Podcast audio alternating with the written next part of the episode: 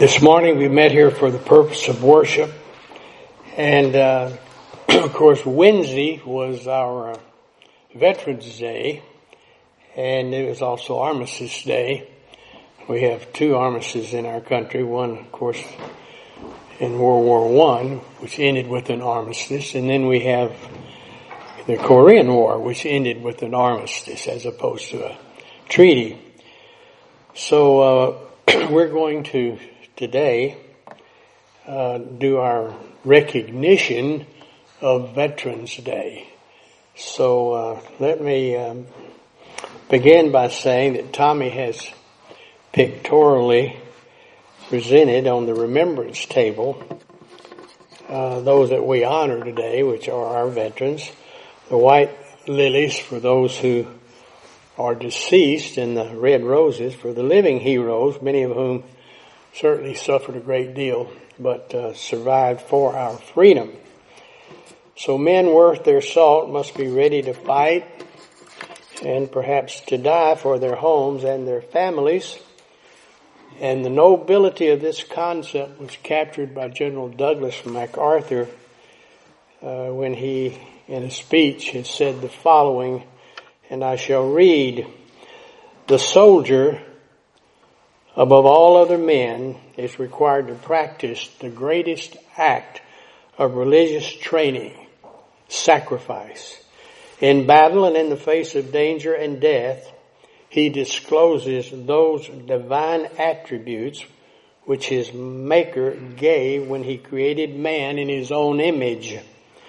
No physical courage and no brute instinct can take the place of the divine help which alone can sustain. However horrible the incidents of war may be, the soldier is called upon to offer and to give his life for his country. That giving is the noblest development of mankind. The soldier above all other people prays for peace, for he must suffer and bear the deepest wounds and scars of war. But always in our ears rings the ominous words of Plato. Only the dead have seen the end of war. Now we in the United States have been fortunate to have fought our last several wars and police actions on the soil of other lands and thus avoided the first-hand ravages of war. The reason for our blessing comes from our client nation status, which spawned a brave cadre of fighting men who time and time again have risen to every challenge and risked everything when duty called. So let's go to the Lord in prayer, silent prayer. You think about uh, our country, you think about our service, you think about anything else that you think the Lord needs to know from you in silence, and then I will close. Let us pray.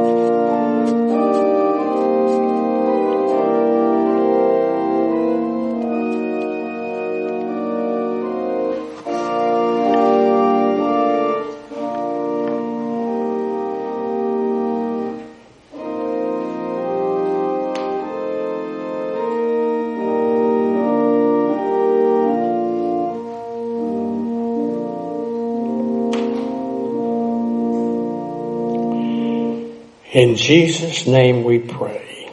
Amen. All right, now for announcements. We are going to have on Wednesday prayer meeting, 6.30, and our Bible study at 7 o'clock. And don't forget to keep the, the prayer list updated over to my left on the organ. Add to it or delete as the case may be. Now with reference to giving, I have put on the board again our, our chart which describes what the New Testament has to say about giving. And uh, of course, if you want to give, you gave. It's that simple. I think that's expressed best in 2 Corinthians 8, 12. For if the willingness is there, it is acceptable according to what a man has, not according to what he doesn't have. So uh, that's a grace aspect of giving. When you want to give, you gave, whether God has blessed you or not. But if He has blessed you, even then, as 2 Corinthians 9, 7 says, uh, Every man according as he purposed in his heart, so let him give, not grudgingly or uh, a necessity, for God loves a cheerful giver. So unless you can be a cheerful giver, of course, you give if you can, be a cheerful giver, uh, but keep it. Don't give it if you can't. So those are the two summary scriptures about giving, but you can find in 2 Corinthians 8 and 2 Corinthians 9 uh, what the New Testament has to say about New Testament giving. All right, uh, we're going to briefly recognize and so hold your applause until the very end, our veterans. And uh, we'll start with the, the United States Navy. Uh,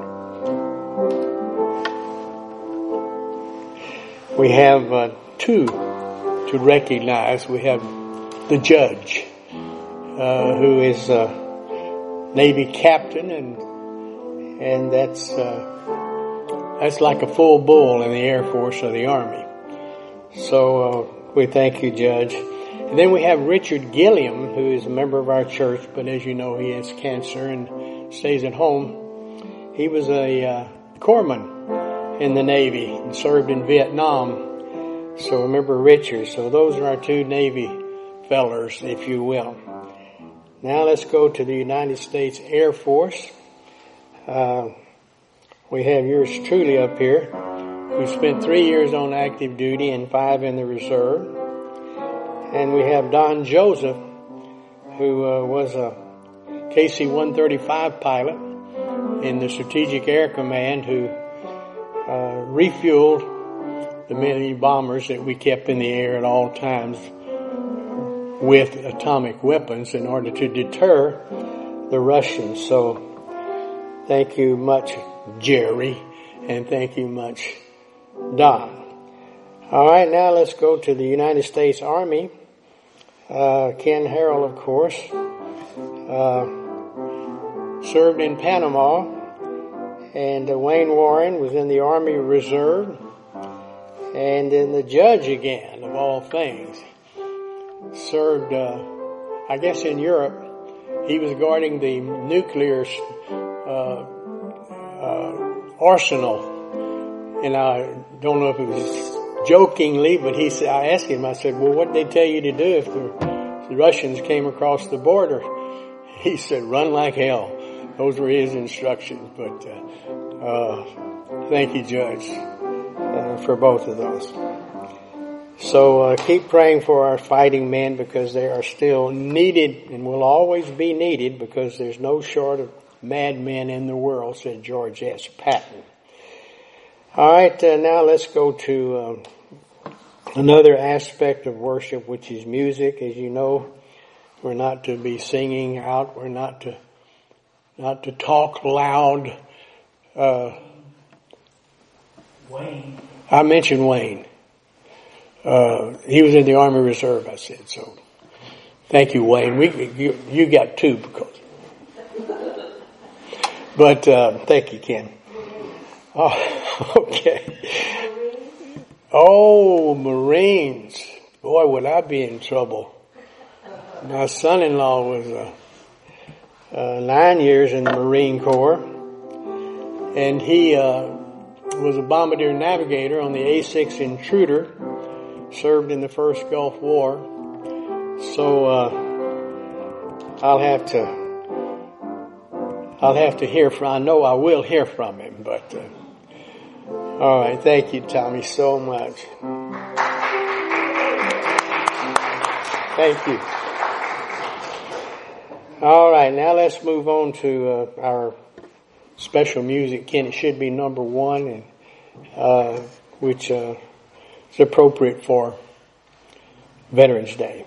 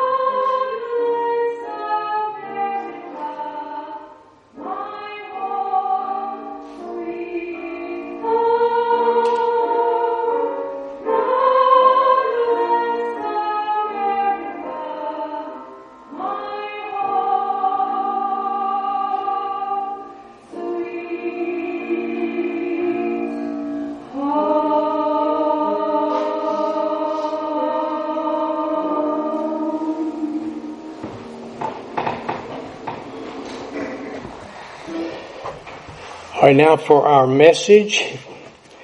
Uh, we're going to, as you can tell from your lesson plan, talk a little bit about the Matthew 13 parables. And uh, I'm going to briefly go over the charts, and we'll end up getting to the parables at the top of the page on page 8, excuse me, page 5, at point 8, and we'll talk about the parables themselves. But because we're going to a gospel account, I thought it was appropriate to have several charts showing uh, the various dispensations. We have on our lesson plan the regular dispensation chart where we show the kingdom age, and that's when Christ is on the earth, and that's when he teaches the 13 parables in Matthew chapter 13. And then uh, you have the relationship of the other ages all set forth on the regular dispensation chart. There is another reason, by the way, why I have provided that today, because hopefully I'm going to get through the Matthew 13 parables today, and then we're going to start uh, a lesson entitled The Dispensations.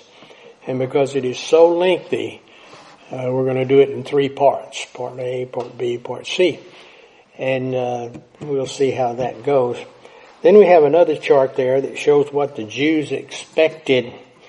In other words, uh, Israel expected, of course, in their age that Christ would come back and that uh, after he goes to the cross, then he would implement his kingdom. And the reason I put the cross in there in the, the, the uh, dissertation on that uh, expectation was because Isaiah very clearly in chapter 53 mentions the cross. So the Old Testament folks had the message that he was going to have to suffer and go to the cross. So after that, he would he would uh, set up his kingdom. All right, so uh, we then have another chart over on page three, which talks of the church age, the Jewish age, and the millennium with a summary statement, for example, the church age, Acts through epistles to Revelation chapter 4. And then we have the Jewish age continued, uh, that age that God owes the Jews, the seven years of the tribulation. Then, of course, we have the uh, age of Christ, or the millennium, as it's also called. Uh, and then, uh, uh, of course, you have it mentioned that there will be a eternity future.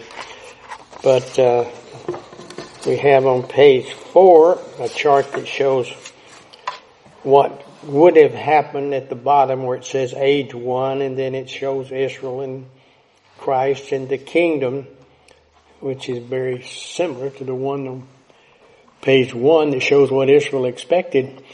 But then at the top, we have what actually happened because there was a rejection on the part of Israel.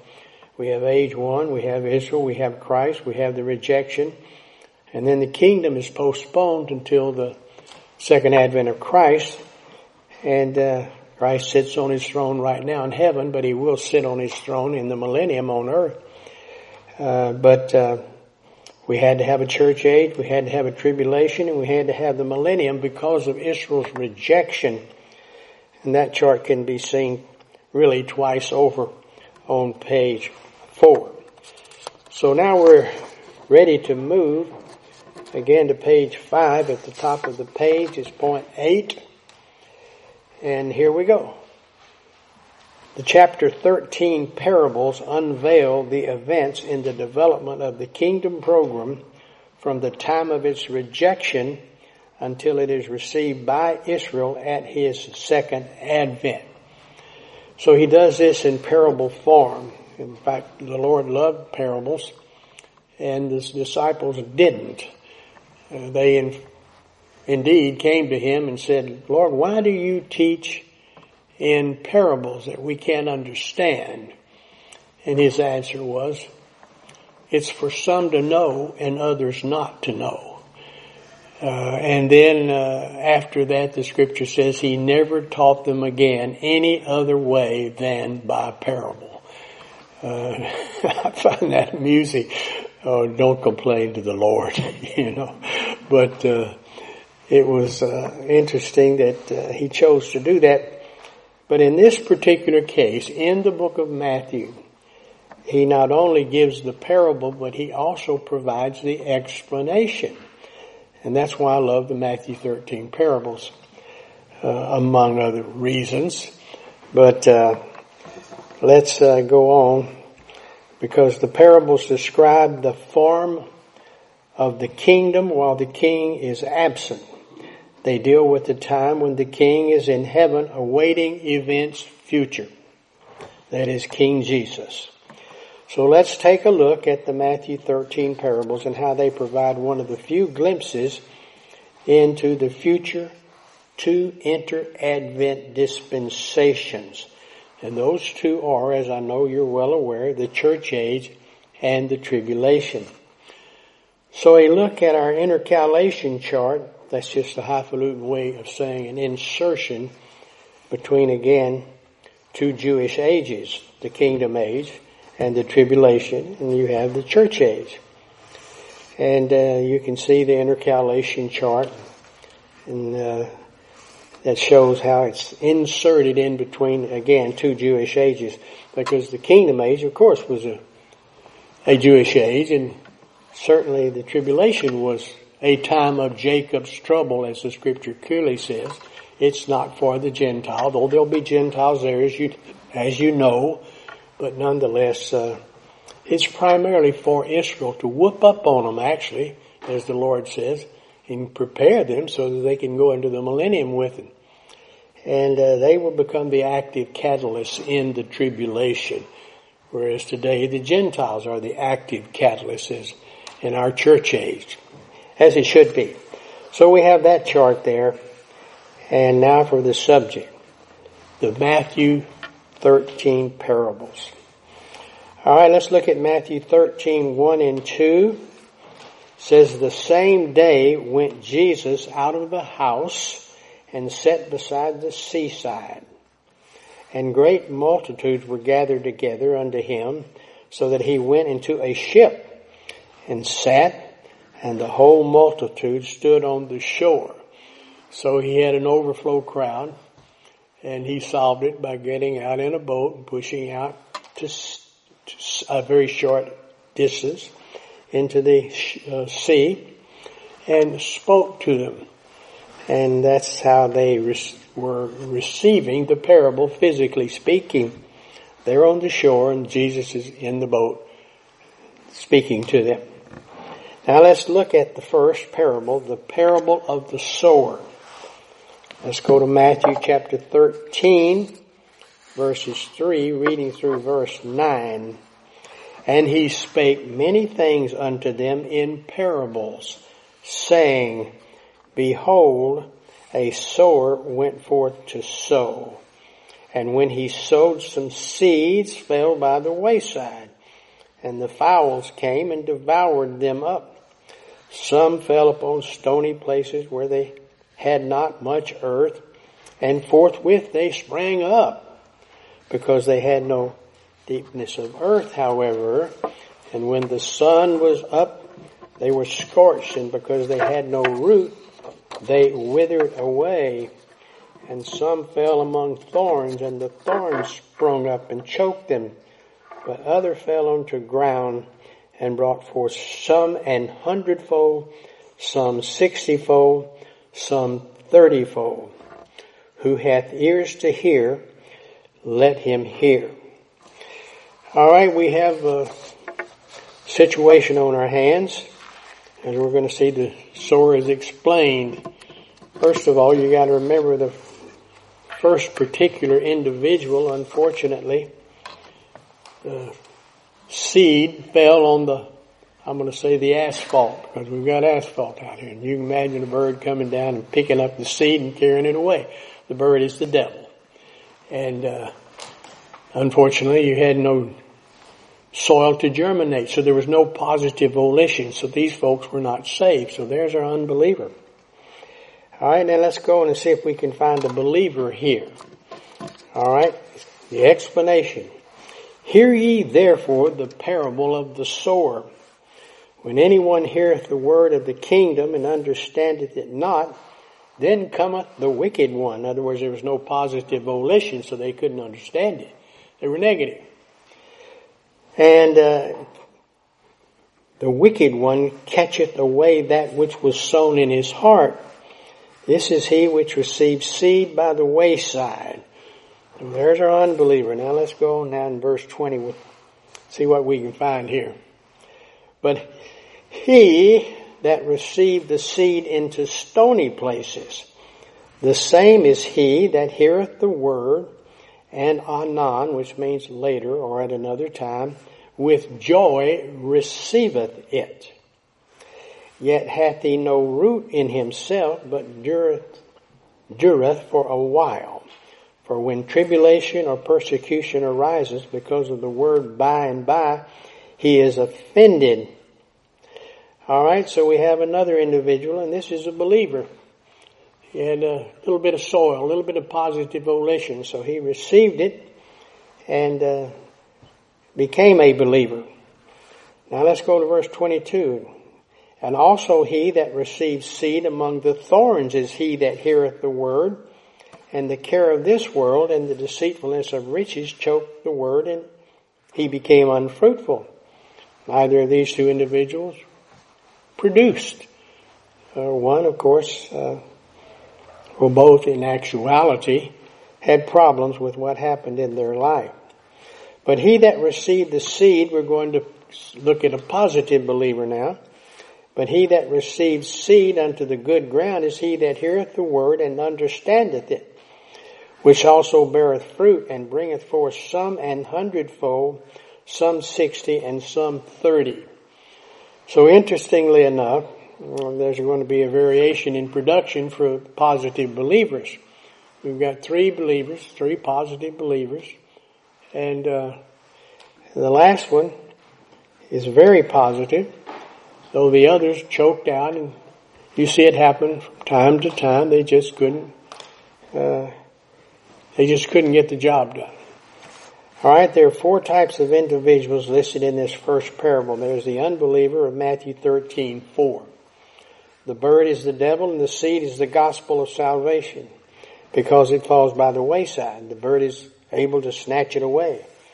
The second individual described in Matthew 13, 5 and 6 is a believer who receives the word and there is enough soil, positive volition, for the salvation doctrine to take hold. But because of subsequent tribulation and persecution, his spiritual growth ceases and he, though a believer, soon becomes a casualty in the angelic conflict.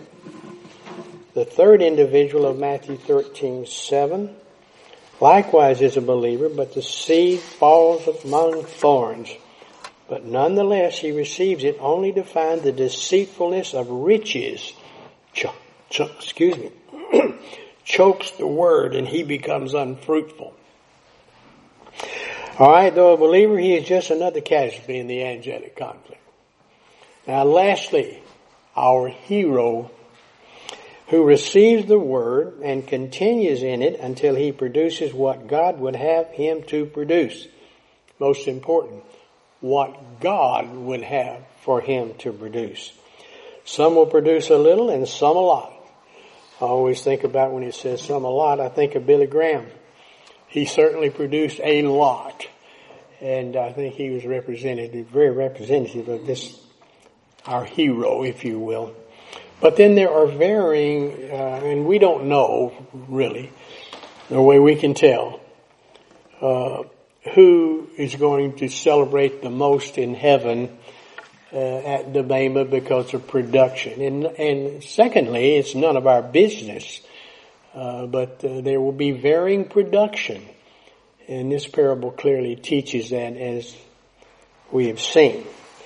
Now let's go to the parable of the tares. Alright, first the parable. Another parable put he forth unto them saying, the kingdom of heaven is likened unto a man which soweth good seed in his field. But while men slept, his enemy, that would be the devil, came and sowed tares among the wheat and went his way. But when the blade was sprung up and brought forth fruit, then appeared the tares also. So the servants of the householder came and said unto him, Sir, Didst not thou sow good seed in thy field? And whence then hath it tares? He said unto them, An enemy hath done this. The servant said unto him, Wilt thou then that we go and gather them up? But he said, Nay, lest while ye gather up the tares, ye root up also the wheat with them. Let both grow together until the harvest, and in the time of harvest I will say to the reapers, Gather ye therefore first the tares, and bind them in bundles to burn them, but gather the wheat unto my barn. Well, as you may have gathered, we do have in this particular case someone who sows seed. He goes out in his field, he sows good seed, the wheat, if you will. But in addition to that, someone else the devil sows what is known as darnel wheat. And we'll see more about darnel shortly and uh, what it is. But it's uh, actually uh, zizania in the Greek, and it means uh, a certain kind of wheat that you can't tell the difference. Two people sitting side by side. One's a believer and the other's an unbeliever. It looks just like the other one. Darnel wheat cannot be uh, distinguished between good wheat. And another aspect of darnel wheat, zizania, is that if animals eat it or humans, it's poisonous. But there they are, side by side. So someone comes by and notices the difference and suggests to the Lord, let's get rid of the, you know, do you want me to go out there and cut that darnel wheat? I'll get that darn stuff out of that darnel wheat, you know. I'll get it for you, Lord. And he said, no, no, no, no. You may damage some of the good wheat. Now let's get the explanation. All right, the Lord had interpreted the parable of the tares, or has. Matthew 13, 36, reading through verse 43. Then Jesus sent the multitude away and went into the house. And his disciples came unto him saying, Declare unto us the parable of the tares of the field. He answered and said unto them, He that soweth the good seed is the Son of Man. The field is the world. The good seed are the children of the kingdom. But the tares, zizania, are the children of the wicked one. The enemy that sowed them is the devil. The harvest is the end of the world, and actually the world there is aeon, eon, uh, which is a word for age, end of the age. And the reapers are the angels. As therefore the tares are gathered and burned in the fire, so shall it be in the end of this world. Once more, A-I-O-N, age. The Son of Man shall send forth his angels, and they shall gather out of his kingdom all the things that offend, and them which do iniquity, and shall cast them into a furnace of fire. There shall be wailing and gnashing of teeth. Then shall the righteous shine forth as the sun in the kingdom of their Father.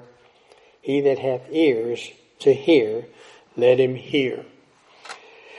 And certainly, I think if you go to Zechariah chapters 12, 13, and 14, you can get a good description of what's going to happen uh, just before the Lord returns when the armies of the world will show up. And they're there specifically to do two things. One is to annihilate Israel.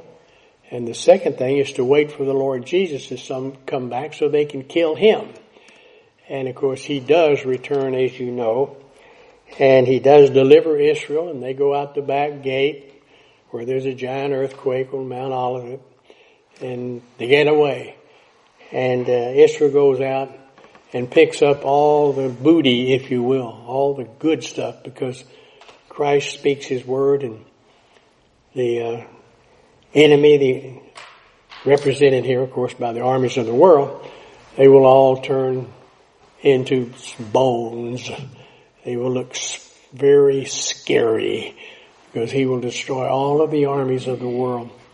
And uh, there will be their gold and their silver and their guns, etc. And Israel will run out and get the bounty, if you will, the booty. But the king of the north, the king of the west, the king of the south, the kings from the east, and the, all of these will show up. And you can read, of course, you can also go to the book of Zechariah, which I studied in a great amount of detail.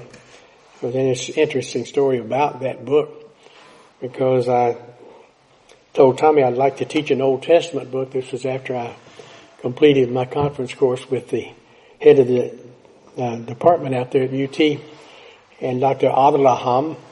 And he said, you know the Hebrew better than any of my graduate students. And uh, I was tickled to death about that. But then I thought, well, I, then he said, I want you to translate a book of the Bible for me. And I did, the book of Zechariah, and that was a big job. But I had the book of the Zechariah uh, translated, uh, notebook after notebook after notebook after notebook after. Mario knows about all those notebooks I've got in my bookshelf at home. But uh, there they were. And uh, then uh, so I told Tommy, I said, I'd like to get an idea. So I, and, and then of course I got Colonel Thieme's tapes and I listened to those tapes. And then I told Tommy, I'd like to get another idea. So I want you to call Dallas Theological Seminary in their library and find out what book do they use when they teach the book of Zechariah. And of course she was startled to find out we don't teach the book of Zechariah. You don't teach the book of Zechariah? No, no. Now this is after, you know, this is not Lewis Sperry Chafer and his gang, you know. They taught the Bible. But Teacher 101 is taught at this particular point in time. I don't know, it's probably great now. But the point is, uh, they said, we have this one book that teaches the Old Testament, and that's what we teach our, our pastors, you know. And I thought, wow. So I said, Tommy, go to the I forget where I sent her, but I said she knows all this stuff. So she starts looking for somebody. She knows who I like and who I don't like, I trust and who I don't trust. And she said, Merrill F. Unger has a book on Zechariah. I said, get it. So I got Merrill F. Unger's book. And so with all that information, I taught you all the book of Zechariah. And that's, uh, and it's still on the internet, by the way. You're welcome to go to it if, if you've got the time. But, uh, I found that to be an interesting story of how I learned to teach the book of Zechariah. But in chapter 12, 13, and 14, you have a record of the Lord returning and what He does and how He destroys, of course, the armies of the world and gets Israel out that back gate. All right, now let's go on. So the true sowing, the true sowing emphasized in the parable will be imitated by a false sowing. Side by side. There is to be a side by side development of that which is good with that which is evil because of the two sowings. There will be a judgment at the end of the age to separate the good from the evil. The wheat will be received into the millennial kingdom and the tares excluded. The devil comes and sows the tares or the darnel wheat. The tares in the Greek is a particular kind of worthless wheat which grows up in the field and looks like good wheat. The difference is it is poisonous to man and herbivorous animals causing nausea, vomiting, and even death in some. As a seed it looks the same, as a plant it looks the same. And we've studied that about false teachers, huh? Oh, have we ever, when we were in 2 Timothy and 1 Timothy and 1 Corinthians and 2 Corinthians, the Bible is full of teaching. You can't tell them apart. You can't tell them apart. Only God the Holy Spirit can teach you which is false and which is true. Some will abound and if they're very successful, it's difficult for some believers to think that success has something to do with uh, the validity, the authenticity of the teacher. Not necessarily so, brethren. Remember, you can't tell them apart.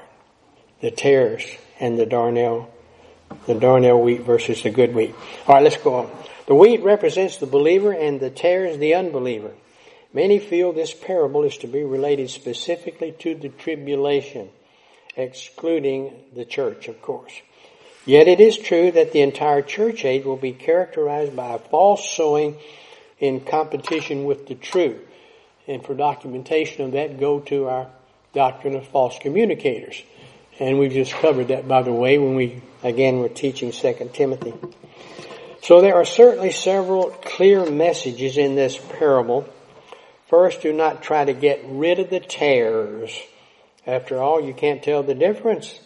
And by all means, don't try to clean up the devil's world. For as J. Vernon McGee has written, God didn't call him to clean up the pond, but to fish out of it. Secondly, God will do the harvesting. And thirdly, you and I have been planted. All right, we should think on that and be the very best plant possible. Bloom where you are, for it was God Himself who planted you and gave you a special place in His garden. All right, now the parable of the mustard seed. Matthew chapter 13 verse 31, 32. Another parable put he forth unto them saying, the kingdom of heaven is like to a grain of mustard seed, which a man took and sowed in this, in his field, which indeed is the least of all seeds, but when it is grown, it is the greatest among herbs, and becometh a tree, so that the birds of the air come and lodge in the branches thereof. All right, the parable explained. I think we can just simply say here, the tree represents, you know, uh, organized believers, churches, big tree grows up. And the bigger it gets, the more the room for the blackbirds to come. A blackbird here signifying, of course, uh, the uh, unbelievers who get into the tree, the bigger it gets, the more prosper it gets, then you begin to attract a lot of blackbirds. All right, now let's go on. In other words, unbelievers are believers who are reversionists. All right, now let's look at the explanation. The church of the church age and the tribulation is characterized by an abnormal external growth. In the verse, the birds are used negatively as it would seem logical that such should also be the interpretation here. Both Dwight Pentecost and H.A. Ironside agree that the mustard seed, though small, would grow until it becomes powerful in the world. The tree grows, uh, it starts out small, but it does grow. So the tree would seem to refer to a perversion of the church, which started small, both the universal church, church made up of course of local churches, from one small seed of faith. The tree grows so powerful that the birds representing false teachers and false members find a place in it. The birds then represent all manner of false teachers who find places in the branches of the growing church. So like in the case of the tares, believers and unbelievers worship and work side by side in the large tree. Now let's go to the parable of the leaven. Matthew 13, it's amazing as you look at all of these parables how similar is the message to us in this, the age of the church. Matthew 13, 33, another parable spoke he unto them, the kingdom of heaven is like unto leaven, which a woman took and hid in three measures of meal till the whole was leavened. The parable of the leaven explained. Now we have seen over and over again what leaven means in the scripture and all in the feast of the leavened bread. It always means unbelievers it always means sin and evil. Leaven is described time and time again, both in the festivals given to Israel and also uh, that we find in our, for example, our parable right here. The yeast represents sin and evil, which will mix during the inter-advent period. And of course, those we've seen already in chart form. Uh, the inter-advent, the church, of course, church age, and the tribulation. This we have certainly seen in the church age, also a consistent symbolic meaning of leaven throughout scripture. Once in the loaf, the yeast is humanly indiscernible. That was the common uh, adjective I think we could see so far.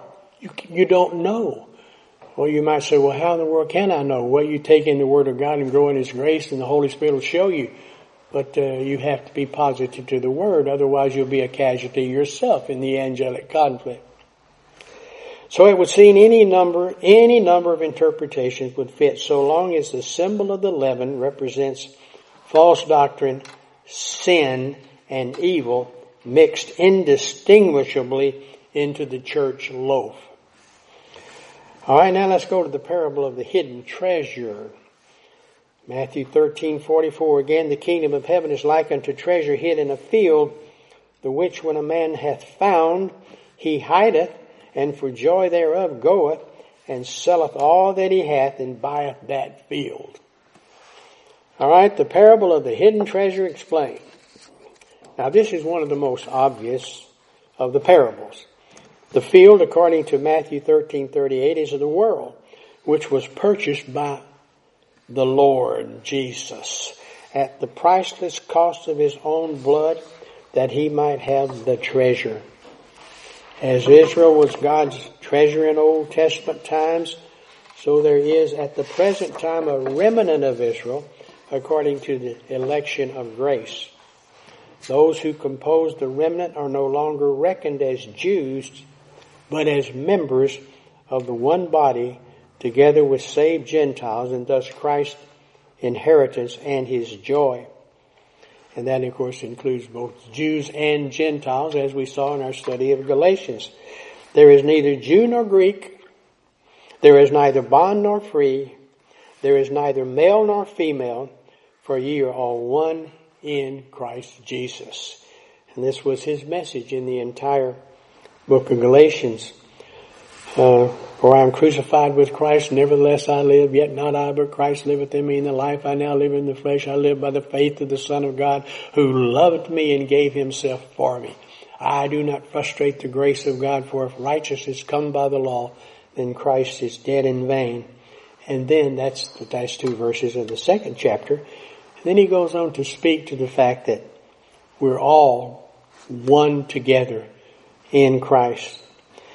All right, now let's go to, of course, we have covered several of our parables. We've got another here, the parable of the pearl of great price. All right, let's go to Matthew 13, 45 and 46. Again, the kingdom of heaven is like unto a merchant man seeking goodly pearls, who, when he had found one pearl of great price, went and sold all that he had and bought it. The parable of the pearl of great price explained. You got to remember what a pearl is and how it becomes valuable and how it can become unvaluable very quickly. Uh, but we'll get to that as we go along. All right, this parable would seem to relate to the universal church of the church age, given the fact that many parables, pearls, excuse me, are sought in the sea of ocean or ocean. The sea always indicating the world in, in scripture. The sea is symbolic of the nations. Pearls are a product of accretion, that is to say growth or increase in size is a product of gradual external addition, fusion, or inclusion. So it would seem to be with the church. Christ having given himself for the pearl is now preparing it for presentation. It goes without saying, however, that Christ's purchase included both Jew and Gentile, church age saints being one in Christ as we saw in Galatians 3, 28 and elsewhere. And this pearl is being prepared again for presentation at the second advent of Christ. Alright, a pearl is subjected, if, excuse me, if subjected to darkness and the absence of air will turn to sand and become worthless, just as sin, evil, and an absence of doctrine in the life of a believer proves to be a deleterious regression in a believer's spiritual life. Pearls therefore must be displayed or lose value, and thus a believer must let his light so shine before men, for we were brought, excuse me, bought with a price. Bought with such a great price. Now let's go to the parable of the dragnet. Matthew 13, 47 through 50 for the parable. Again, the heaven, excuse me, the kingdom of heaven is like unto a net that was cast into the sea and gathered of every kind, which when it was full, they drew to shore and sat down and gathered the good into vessels, but cast the bad away. So shall it be at the end of the world. The angels shall come forth and sever the wicked from among the just, and shall cast them into the furnace of fire. There shall be a wailing and gnashing of teeth. All right, let's see how the Lord explained this. First of all, the parable presents another view from that of the wheat and tares, that of the mystery of the kingdom as the sphere of profession with this difference, this difference. There Satan was the active agent. Here, the admixture is more the result of the tendency of a movement to gather to itself that which is not really of it. The kingdom of heaven is like a net which cast into the sea of humanity gathers every kind, good and bad. These remain together in the net and not merely in the sea until the end of the age. It is not even a converted net, no. Much less a converted sea. Much violence has been done to sound exegesis by the notion that the world is to be converted in this age. Against that notion stands our Lord's own interpretation of the parables of the sower, the wheat, the tares, and the net. I recall a story from a seasoned fisher lady who would not swim in the ocean. She warned, I have seen too many really weird creatures pulled out of the sea. Indeed, there are some wild creatures, weird creatures that will one day be removed from the net and cast into the lake of fire.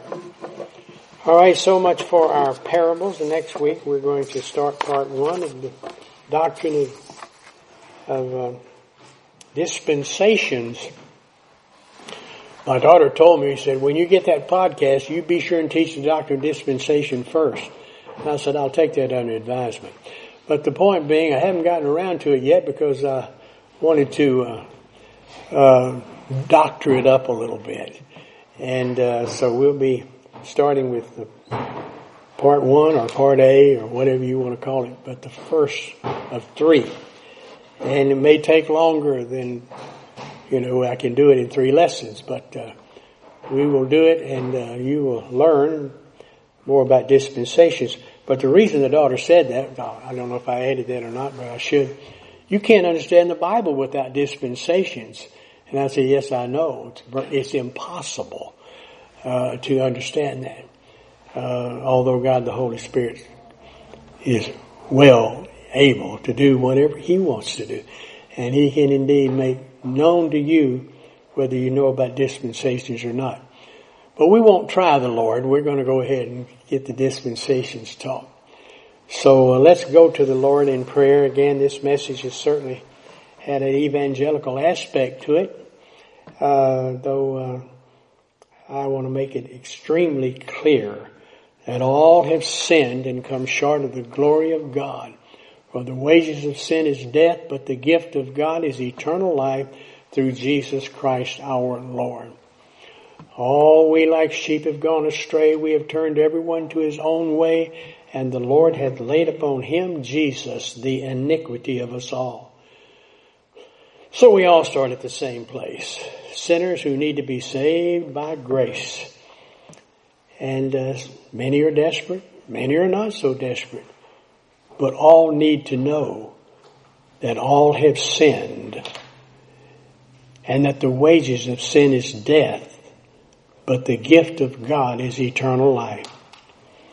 I think about my brother's favorite verse, the story of the the uh, Lord, the Paul and Silas when they were in prison in the second missionary journey, and uh, the angel came by and opened the doors, and the jailer knew that he was going to receive the punishment that Paul and Silas were going to get, because that was Roman law, and uh, so he was desperate, desperate, and he said, "What must I do to be saved?" And the scripture says they said. Well, I wonder whether they all spoke at once or not, but nonetheless, uh, the message, the response was there. Simple. Not a lot of religious jargon, but simple. Believe on the Lord Jesus Christ and thou shalt be saved. As many as received him to them gave he power to become the sons of God, even to them who believe on his name for by grace are you saved through faith, and that not of yourselves, it is a gift of God, not of works, lest any man should boast. Yes, all you gotta do is believe on the Lord Jesus Christ. And you say, well, how do I do that? Do I walk the aisle? Do I tell God I'm not going to sin anymore? Do I tell God anything? No, you don't need to tell him anything. He knows everything. But he, what he wants you to do is simply believe on the Lord Jesus Christ. A simple statement of faith. And right where you are, whatever you're doing, you can do it right now without jumping through any psychological hoops, walking an aisle, or again begging God, just believe on the Lord Jesus and thou shalt be saved.